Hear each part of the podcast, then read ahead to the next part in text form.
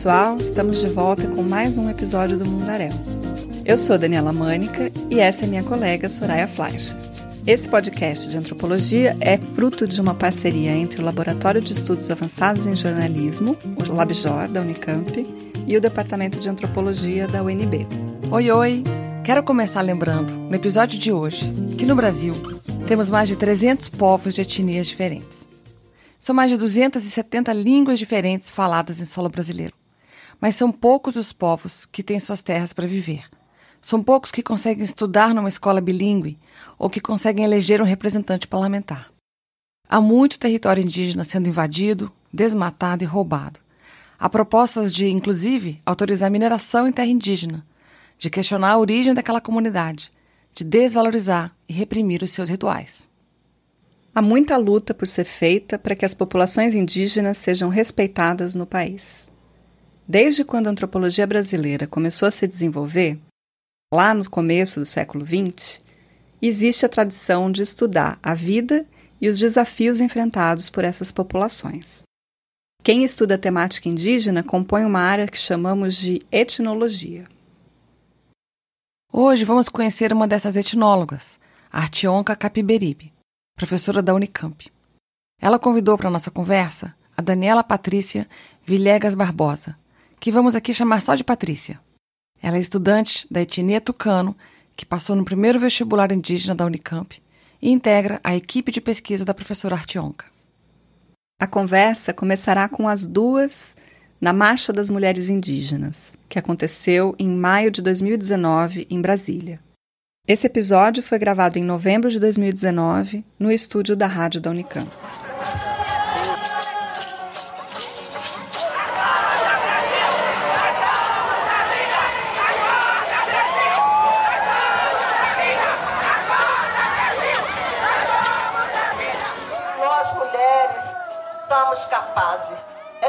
Querer que a gente consegue. Porque nós chegamos aqui, fizemos barulho aqui em Brasília.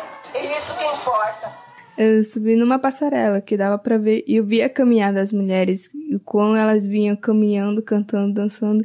E aquilo foi super emocionante. Eu falei, nossa, quão importante é, principalmente neste momento, né? Da, das pessoas terem a noção de que ainda no Brasil, por mais que as pessoas digam que não que os indígenas têm que morar na floresta, ainda tem que essas pessoas vêm demonstrar de uma maneira diferente que a gente tem a nossa própria identidade e aquilo que elas, da maneira que elas vinham dançando, cantando, é uma forma de se afirmar também dentro e fora da sociedade. Então tinha mulheres, não somente aqui no Brasil, tinha um pessoal de, de outros países uhum. também. Então acabei conversando com pessoas de várias é, de várias, de algumas lideranças de outros países, próprio da América Latina também, e eles falaram que isso era muito importante, não por uma questão governamental, mas uma questão de afirmação mesmo, que as mulheres têm seu protagonismo, sim. Na marcha, eu não subi numa plataforma igual a Patrícia, eu fiz uma outra coisa, eu andei na direção contrária.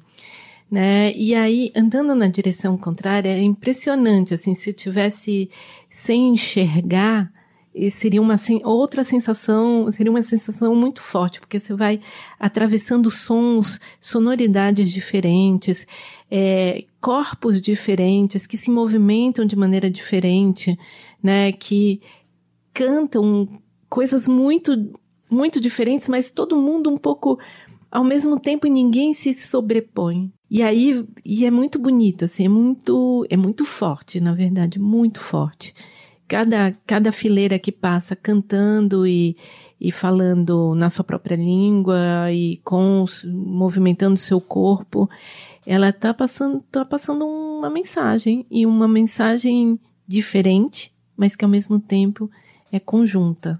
É isso que é lindo, assim, e que é forte, né? Impressionante. E muito diferente das manifestações não indígenas, né? bastante diferente, assim, eh, não são gritos de guerra, não, não são gritos de guerra é, que são feitos como jogral. Não, são cantos, são cantos que estão falando de coisas que a gente não consegue alcançar, mas tem ideia do que, do que transmitem, né? Ah, e então, A Marcha das Mulheres foi exatamente isso que a professora Tião acabou de falar, né? E esse ano de 2019 eu pude acompanhar tanto a ATL como a Marcha das Mulheres, então a gente acabou acompanhando de uma forma eu mesmo estando no movimento há bastante tempo, mas pela primeira vez em Brasília, então acompanhar principalmente neste momento, neste contexto político foi muito importante e principalmente a juventude que teve tanto no ATL como na Marcha das Mulheres. Então a gente discutia muito é, em questão de comunicação também, a comunicação indígena, a partir de que momento ela é importante e como que ela pode chegar nas suas comunidades, né? Eu que sou do Rio Negro, lá tem 23 povos indígenas, mais de 18 línguas, então é bem difícil da gente se comunicar só de uma língua. Então a gente acaba fazendo uns podcasts em uma língua e outro em outra língua, então a gente vai indo para a gente se comunicar de uma maneira bem ativa. Então, como eu faço parte da rede Wayuri, que é juntamente com o Copio Parente, e a gente vê essa perspectiva. Copiou Parente. Os destaques de Brasília na vida dos índios e dos povos da floresta. Informação do ISA, Instituto Socioambiental. Olá a todos os ouvintes do Copiou Parente. Quem está falando aqui é Dina Mantuchá. E eu quero aqui externar para vocês um pouco do ocorrido hoje na reunião com o ministro Mandetta, do Ministério da Saúde. Apontamos a ele de forma muito clara que a CESAI precisa sim ser melhorada, precisa sim ser revista em alguns pontos, mas a extinção não era a solução. O colega Dinamato Chá, que ouvimos nesse trecho de outro podcast, o Copiou Parente, deu o contexto do desmonte do SUS indígena, ao relatar sobre uma reunião que aconteceu com o ministro da Saúde em março de 2019. Artionca, logo depois desse momento de retirada de direitos aos povos indígenas, no mês de maio, durante a Marcha das Mulheres Indígenas, nos contou como o problema continuava. A Marcha das Mulheres Indígenas foi durou três dias, né? É, no segundo dia, a atividade foi ocupar o prédio onde fica a Secretaria de Saúde Indígena, né, a CESAI. E, e aí é, foi o dia inteiro de ocupação, né? As mulheres chegaram, entraram no prédio com toda a força, ocuparam vários andares, né? Ocuparam o pátio, tem um pátio enorme na frente. E, e aí é, é, a ocupação é ficar lá, mas não ficar lá aleatoriamente, né? E aí as pessoas ficaram fazendo rituais no pátio. E enquanto isso tinha um carro de som do lado de fora né, do, na frente do pátio, com as mulheres discursando e discursando de maneira forte, chamando a secretaria, a secretária de saúde indígena, que é a Silvia YMP, que é uma indígena, né, para descer lá e falar com elas, porque a questão é que a, a, a CESAI queria municipalizar a saúde indígena o que é um desastre, o que vai causar mortes assim numa quantidade absurda. E os indígenas sabem disso. As indígenas sabem disso. E aí, bom, aí um dado momento, estão lá as mulheres discursando no carro de som, e no pátio tinha uma fileira encostada na parede de policiais. E na frente do, do carro de som várias viaturas de policiais, estava tudo cercado. Eu, eu, fiquei pensando assim, meu Deus, vai ter bomba, né? E aí, uma, uma determinada hora, uma mulher do Xingu chamada Watatakalo Yawalapiti começou a organizar as mulheres xinguanas, né? é, elas começaram a, a, a, se paramentar, né, colocar os cocares que elas dizem não são são os homens que usam, usam cocar, mas nessa situação nós podemos, né, nós uhum. usamos também. Elas foram, elas se paramentaram e foram em direção a essa fileira de homens é, policiais encostados na parede e começaram a, a era uma fileira de mulheres na frente de uma fileira de homens Isso. e começaram a dançar em direção a eles, né, com um passo ritmado para frente assim e cantando, né? Era era ao mesmo tempo era forte, mas não era agressivo. dava para ver isso. E uma determinada hora, é, a Watatacalo pegou e começou a discursar na frente da fileira. Discursar com força, assim. Era é aquele discurso xinguano que a gente já viu várias vezes. Na, e, e aí ela, ela falou, falou. E o que aconteceu? Uma hora o comandante lá falou: vamos embora. Tirou todos os policiais. Aquilo foi tão impressionante porque ela, as únicas armas que elas usaram foram o corpo delas e a palavra, né? E, e isso eu já vinha elaborando isso, é, refletindo sobre isso, mas eu nunca tinha visto, né? E, e ver é da outra dimensão, assim. Eu já tinha visto vídeos, já tinha visto imagens, mas ver ao vivo, né? E, e, eu, e eu tava ali no meio filmando, com um monte de gente filmando, fotografando, né? Aquela cena que era que é reverberar mesmo. Como é possível lutar tendo como armas apenas o corpo e a palavra, né? Foi isso. Essa foi para mim foi a coisa mais impactante que eu vi e tão bonita ao mesmo tempo, aquelas mulheres lindas, né? Com os colares, as pulseiras, os cocares e, e uma força e, e ao mesmo tempo uma placidez, porque elas não são agressivas, não são.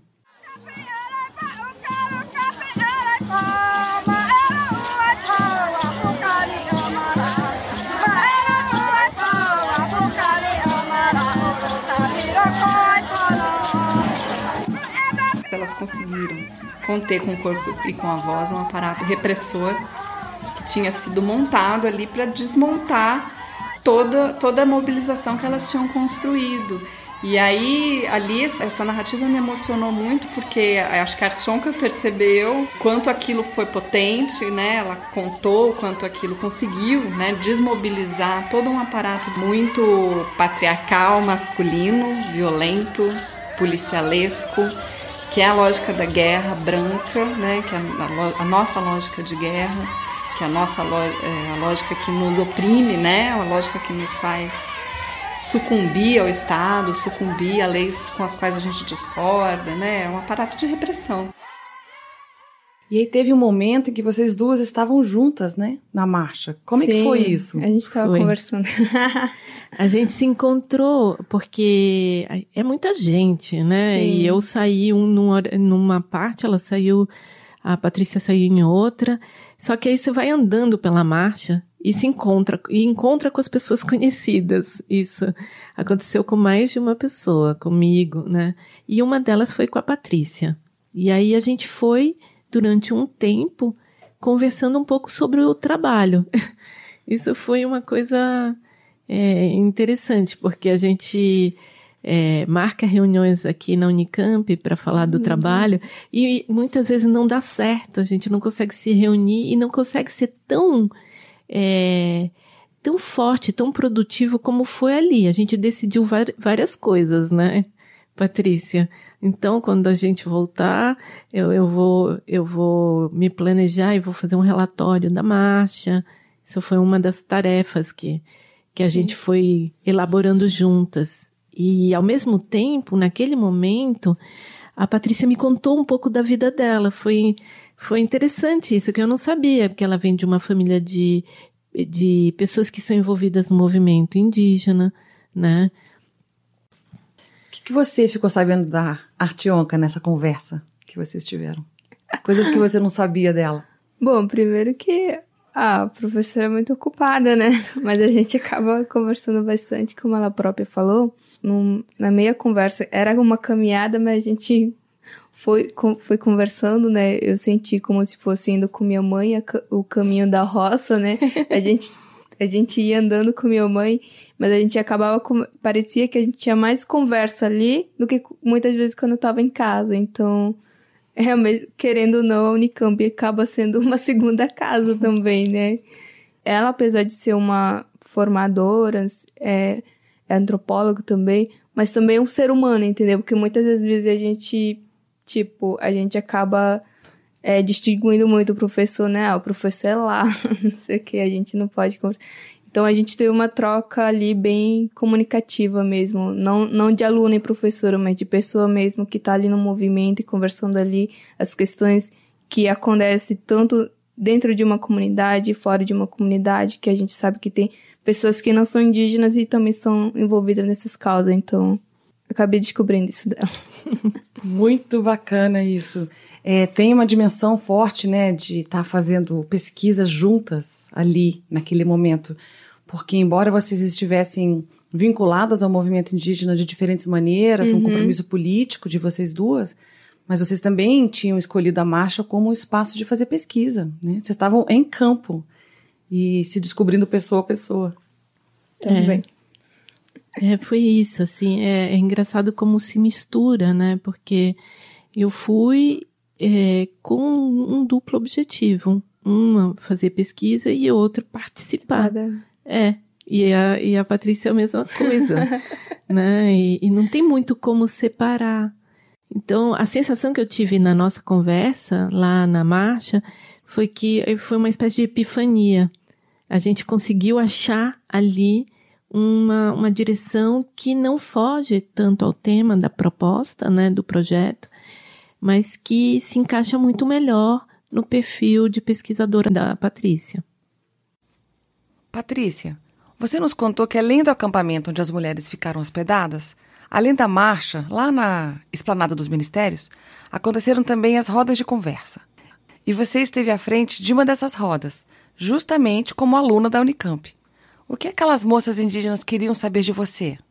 Principalmente se as pessoas ainda tinham um olhar meio discriminoso com as populações indígenas, principalmente com as mulheres porque tinha moças que nunca saíram de suas aldeias ou comunidades indígenas, então elas já acharam difícil delas estarem em Brasília, por se tratar de que tem várias uh, organizações lá, né? Tem o praticamente o Brasil fica lá, né?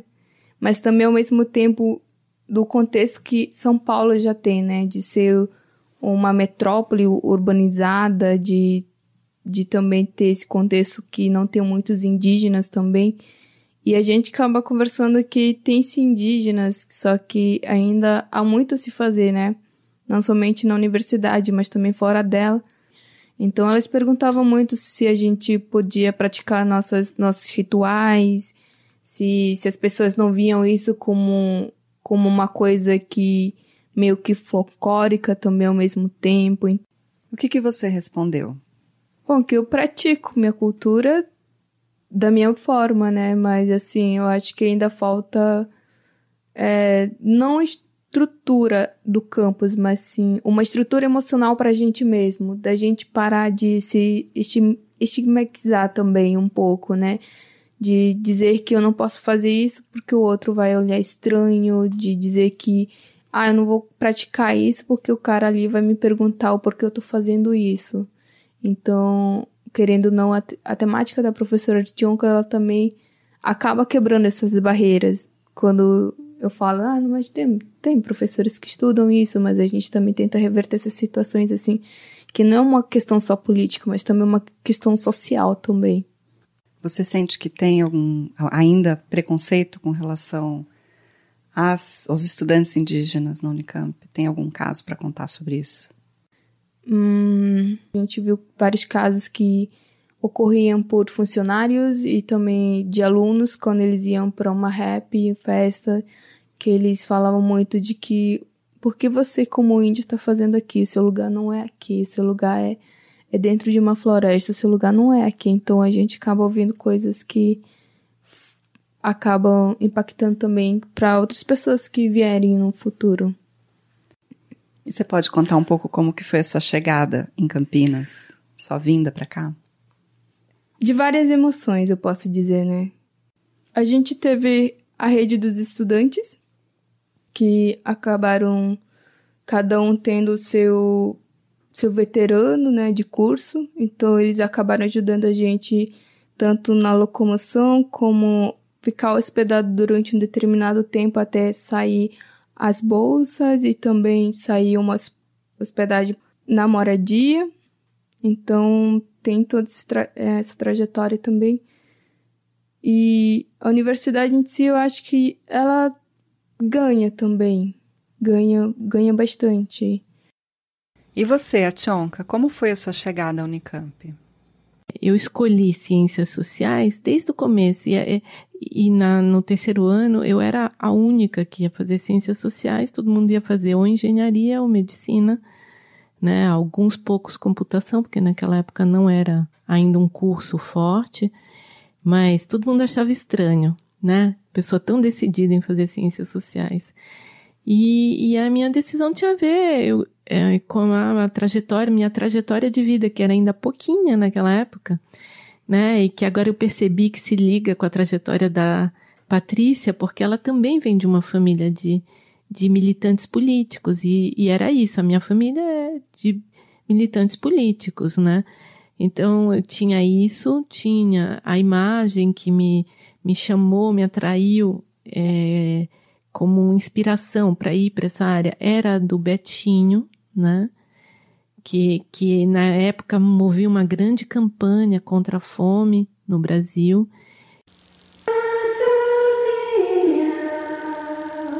Prato do dia de 32 milhões de brasileiros. Fome. Não dá para esquecer. O Brasil foi produzindo ao longo da história a riqueza e a miséria. Mas nós nos acostumamos com ela.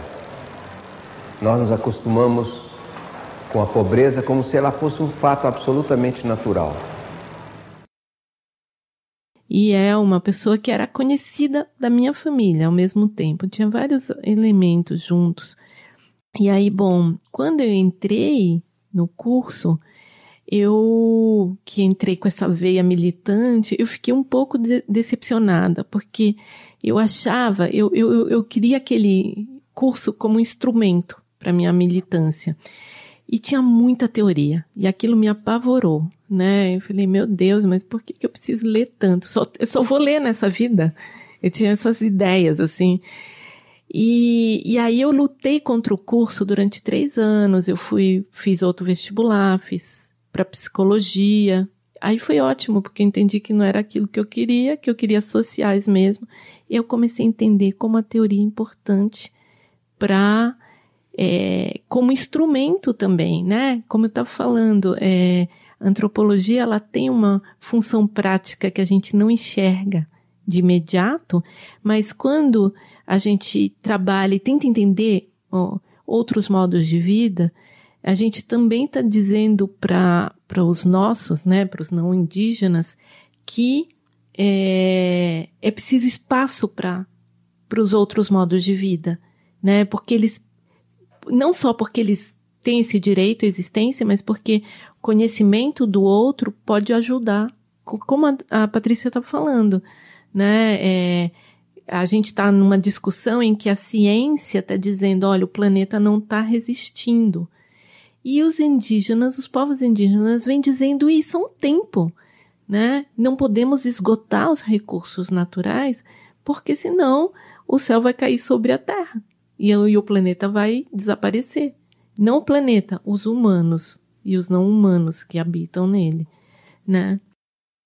Território, nosso corpo, nosso espírito. Território, nosso corpo, nosso espírito.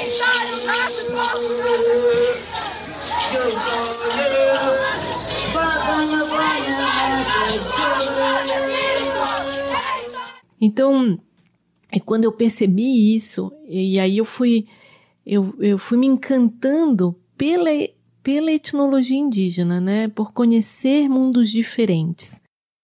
Então foi um pouco isso. É, foi assim que eu consegui ir para a antropologia, de um jeito é, errático, né, dando umas cabeçadas, mas foi isso que me levou para a antropologia, né? A Tchonka nos contou como foi assustador ter que ler monografias inteiras de etnologia durante a graduação. Eram textos de centenas de páginas, mas apresentaram para ela o universo indígena, e isso foi muito importante. Tanto que ela decidiu continuar estudando antropologia. E aí disso veio a minha vontade de fazer um mestrado. Não é assim tão, tão linear, parece muito linear, mas é uma construção a posteriori, né? É, de, de fazer uma, uma pesquisa com população, com uma população indígena.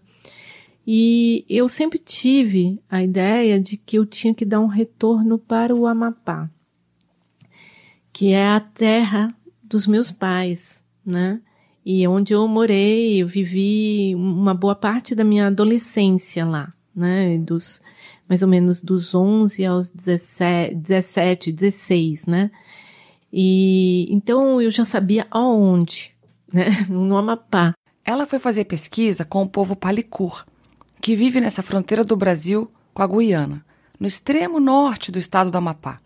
O professor Robin Wright era seu orientador e a professora Lux Vidal, que trabalhava justamente nessa região do Oiapoque, era sua co-orientadora. E aí, a primeira vez que eu fui para campo, ela me levou. Né? Isso foi muito especial, porque é, é, você chega num lugar que você não conhece ninguém, ninguém te conhece, né? E só que você não chega sozinho, você chega acompanhado, né? E acompanhado por alguém que já tinha mais de 20 anos de pesquisa. Então a Lux foi isso, assim, é, é, quando eu chego em campo com ela, ela vai um pouco me ensinando, é como pegar uma criança pequenininha e guiando né, nos primeiros passos. Né, como lidar com as pessoas, tem tudo e, e um olhar sobre aquele universo. Porque eu fui para lá para fazer pesquisa, eu já tinha definido eu queria entender por que, que os Palicur eh, se converteram à religião evangélica, pentecostal. Esse era o meu objetivo, né? Então eu ia, eu, eu, tava, eu participava de todos os cultos e a Lux falava assim para mim, olha, tudo bem, o seu, seu tema é esse, mas você tem que olhar para os lados, você não pode ficar só nisso. Então ela me fez registrar é, eu que carregava a câmera, registrar é, vários elementos é, da cultura material, né, vários artefatos, olhar, prestar atenção nos grafismos. Ela me fez registrar mitos, né? E foi, isso foi tão importante, isso foi muito é, determinante para a maneira como depois eu fui compreender o processo de conversão Ouvindo nossas duas entrevistadas, ficamos pensando como elas têm, de certa forma, uma trajetória inversa. A Artionca sai da universidade para conhecer comunidades, aldeias indígenas e estudar com essas pessoas. E a Patrícia vem da comunidade indígena para a universidade para estudar outras coisas. Você também está no conselho representativo aqui da Unicamp, como representante dos estudantes, que é o Consul, não é? Uhum. Pode falar um pouquinho dessa experiência? Como uma que... experiência inédita, né? Tipo, primeiro ano já chega causando, o pessoal fala isso. o pessoal fala muito isso, tipo, já chega causando. Mas é o primeiro ano, eu falo pro pessoal que é uma porta se abrindo, né? Eu conversei bastante com as meninas de quem seria, mas ninguém quis ir pra frente, então tomei essa responsabilidade sem saber de nada. Falei, vou lá.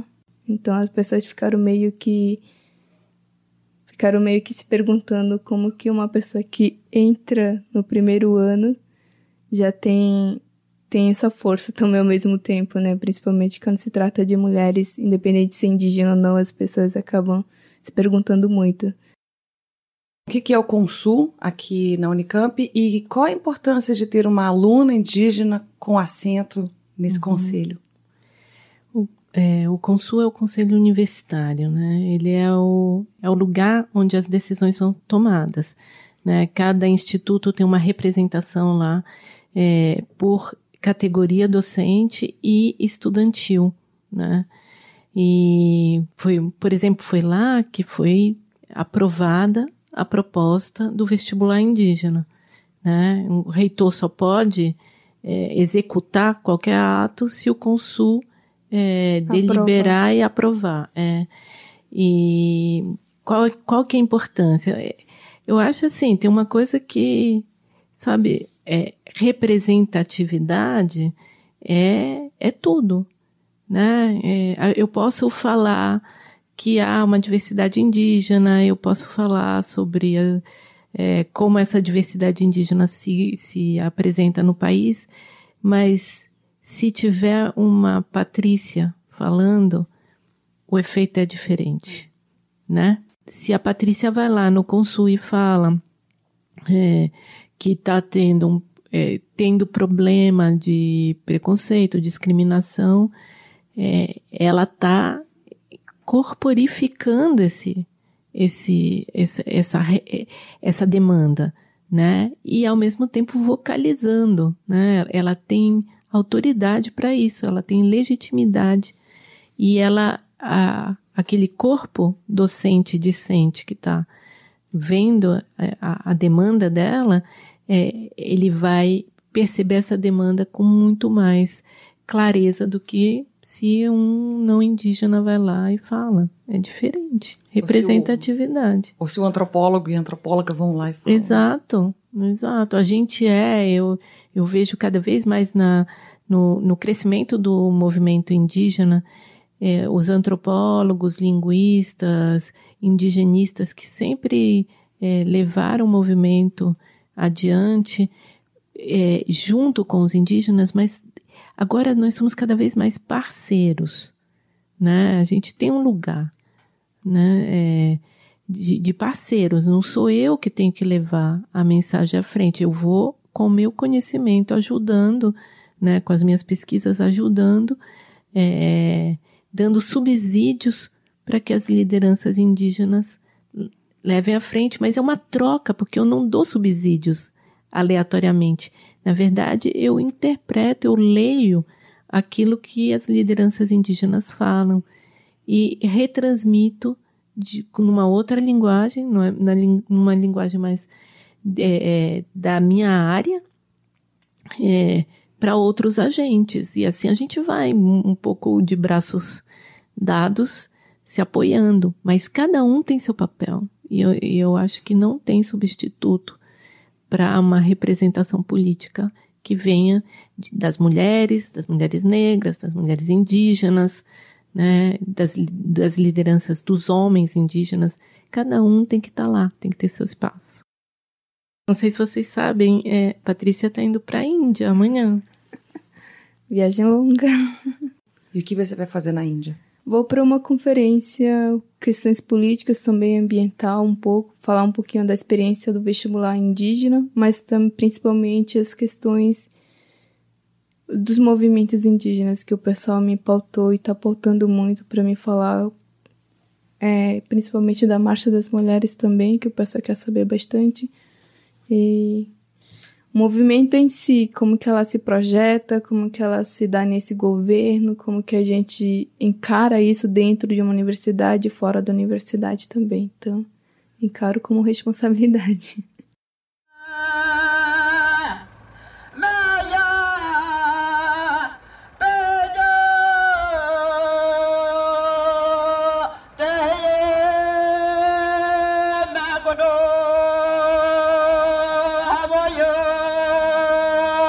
Achei muito, muito forte o depoimento da Archonka com relação à marcha das mulheres indígenas.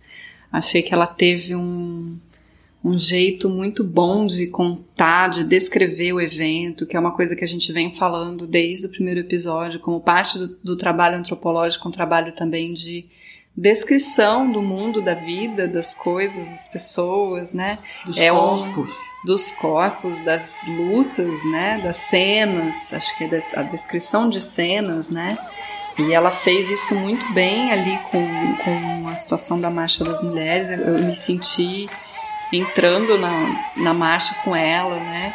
E fiquei muito emocionada também pela potência de um conjunto de mulheres mobilizadas em defesa da, da sobrevivência delas, das suas comunidades e do planeta, né?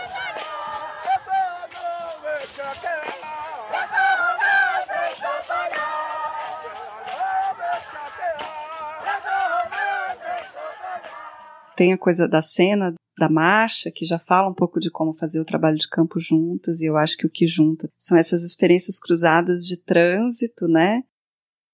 Eu só queria complementar isso que você falou, Dani, de a importância de algumas pessoas na nossa trajetória. É muito bacana a gente atentar para isso, né? As pessoas que de fato vão nos abrindo portas, nos dando um livro para ler, uhum. nos dando, né, nos chamando a atenção para um edital que tem bolsas, nos fazendo um convite para ir a campo junto. Enfim, são essas coisas que nos formam mesmo na antropologia. É, eu acho que tem antropólogos e professores que acreditam num ritual iniciático mais radical, assim, de que cada pesquisadora enfrenta seus próprios fantasmas no campo e é com isso que se aprende, né? uma certa, é, um certo ritual sacrificial, de alguma forma. Ah, é possível, é legítimo, é comum, né? A gente tem muitos relatos anedóticos, geralmente ficam no mundo do anedótico, contam dessas experiências sacrificiais de muito sofrimento, né? E aí, claro que isso caminha para um, eu acho, né, numa formação de um certo antropólogo herói, assim. Eu consegui passar por todos esses sofrimentos e eis que eu virei um antropólogo, né? Tudo bem, é um caminho. Mas eu também acho que esse caminho que a professora Lux e agora que a professora Artionka reproduz, um caminho possível também. Eu acho que esse é um episódio bastante forte sobre ensino, uhum. sobre parceria de sala de aula, parceria no espaço de pesquisa entre docentes e discentes. Né? Acho que a gente não tinha ainda um episódio sobre isso. É, mas eu acho que ele reverbera temas dos outros, outros episódios, Sim. por exemplo, com a questão do engajamento, né? Do engajamento do antropólogo é, com certas questões que se torna muito mais radical e evidente no, no presente contexto quando você tem toda, quase que todo o espectro de interlocutores da antropologia sendo tensionado na sua existência, ameaçado na sua sobrevivência. Então, acho que é muito difícil, se alguém espera né, da, da antropologia que recuse o lugar de ciência, porque o lugar de ciência é um lugar que supostamente tem que ser neutro e não politicamente situado. Acho que se alguém espera isso da antropologia, é, é bom desistir, porque de fato não existe uma, um lugar de conhecimento neutro, né? Principalmente quando você é, faz pesquisas prolongadas com comunidades e se insere, né, de uma forma muito mais cotidiana nas suas redes, nos seus grupos. Quando a Artionka reflete sobre a trajetória dela, ela e ela tem muita clareza hoje em dia do papel dela como antropóloga. E o que me reforça também de que trabalhando numa universidade, sendo professora de um departamento, pode parecer um perfil tão convencional, mas é a partir desse lugar também que ela consegue colocar em prática esse papel que ela desenhou para ela mesma enquanto antropóloga, que é a de colocar ideias no mundo para que sejam captadas por lideranças dos movimentos indígenas e sejam utilizadas a favor desses movimentos. Ela vai lançando essas ideias, seja na forma de livro, artigo, palestra, podcast agora, ela vai lançando as ideias dela a partir das pesquisas dela. Isso vai sendo captado pelo mundo, né? É bonita essa imagem. Então é muito claro para mim, o quanto é claro para ela o papel que ela ela se se coloca como antropóloga hoje em dia. Né? Eu acho que o Mundaréu também nasce disso, de uma tentativa de somar os esforços de tradução da antropologia, é, do que, que a gente faz e para que, que a gente faz e possibilidades de uso dessa área. É uma coisa que vai numa outra direção que eu achei também foi muito legal de ver, nesse caso específico da Tchonka e da Patrícia, é que as duas vieram de famílias de militantes. Né? E as duas têm essa, esse direcionamento para a universidade como um, um, acúmulo né, dessa experiência também de ter, é, ter, ter tido pai e mãe que, que lutam, né? Que, que lutam pelo direito de existir, no caso da, da Patrícia, ou pelos direitos indígenas, né? No, no caso da, dos pais da Tchonka, né? Pelos direitos sociais, enfim. Então, acho que essa trajetória de filho de militante, né, e de buscar na universidade um, uma forma de realizar é, uma outra, um deslocamento no mundo, né? É muito bonito de ver que tem uma sinergia ali nas duas trajetórias. É, acho que tensiona muito com a história mesmo da antropologia, que é uma antropóloga, como Artionca, ter um projeto de pesquisa que ela faz junto com os alunos indígenas.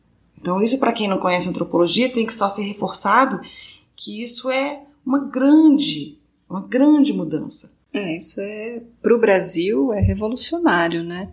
Acho que já outros, outras nações tiveram experiências de incorporar os povos originários é, em seus departamentos e tentar é, acolher né, perspectivas não eurocentradas. Mas a, a, antropologia é uma disciplina muito euro-americana, muito é, norte-centrada, muito herdeira de um colonialismo, né, com muitas questões lindas sobre o humano, sobre a vida, mas muito pouco tensionadas por essas outras cosmologias. E eu fiquei muito esperançosa, assim, de ver o quanto a resistência feminista indígena é, pode nos ensinar também a, a construir outras, outras formas políticas de resistência que não passem pela violência, pela guerra, né, mas que passem pela reivindicação dos direitos e pela transformação do sistema na direção do, da valorização da vida, da valorização de relações harmônicas, né, entre as pessoas e, as, e o mundo e, e, entre os diferentes grupos humanos que habitam o mundo, né. Ali me deu uma esperança, assim. E essa esperança também se reforça na presença, na, na, atuação da Patrícia, na universidade e fora, né? Porque é ver que, apesar de tudo que está acontecendo, de todas as dificuldades que a gente está enfrentando nas lutas, né? Que tem a ver com povos indígenas, que tem a ver com antropologia, que tem a ver com direitos humanos básicos e fundamentais que estão sendo tensionados, existe uma força de resistência jovem que está entendendo o tamanho do problema, que está se mobilizando, que está indo na direção de transformação que não, que não seja violenta, né? como é a força de opressão e de repressão. Né? Pega uma ponte, uma ponta, uma pauta, uma valsa, uma valsa, vá descalça pro quintal lá de casa. Pega uma ideia, boleia de saia, quimera, uma teia, uma veia. Quem dera. Esse episódio ficou um pouquinho diferente dos anteriores. A gente ouviu as histórias de Patrícia e Achonka, intercalou com músicas e cânticos da Marcha das Mulheres Indígenas e deixou esses nossos comentários reunidos ao final. A gente também tentou experimentar uma fala mais espontânea, nossa, menos roteirizada, mais improvisada talvez, mas atendendo aquilo que os nossos ouvintes nos sugeriram.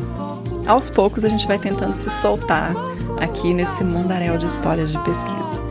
Então, por fim, a gente agradece muito pela participação de nossas duas convidadas, a Artionca e a Patrícia, e também à Rádio da Unicamp, ao Labjor, ao podcast 37 Graus, ao CNPq, ao Serviço de Apoio ao Estudante da Unicamp, à Pró-Reitoria de Extensão Comunitária da Unicamp e ao Programa de Iniciação Científica da UNB. O Mundaréu é produzido por nós, Soraya e Daniela, com o apoio direto de Vinícius Fonseca e Júlia Couto nossos estudantes de iniciação científica, Milena Pérez e Camila Pissolito. Para conhecer mais do trabalho da Artionca Capiberibe e Daniela Patrícia Vilegas Barbosa e sobre as músicas tão bonitas que embalaram esse episódio, consultem os materiais extras em nossa página e no tocador mundarel.labjor.unicamp.br. Até mais! Tchau! Até o próximo episódio!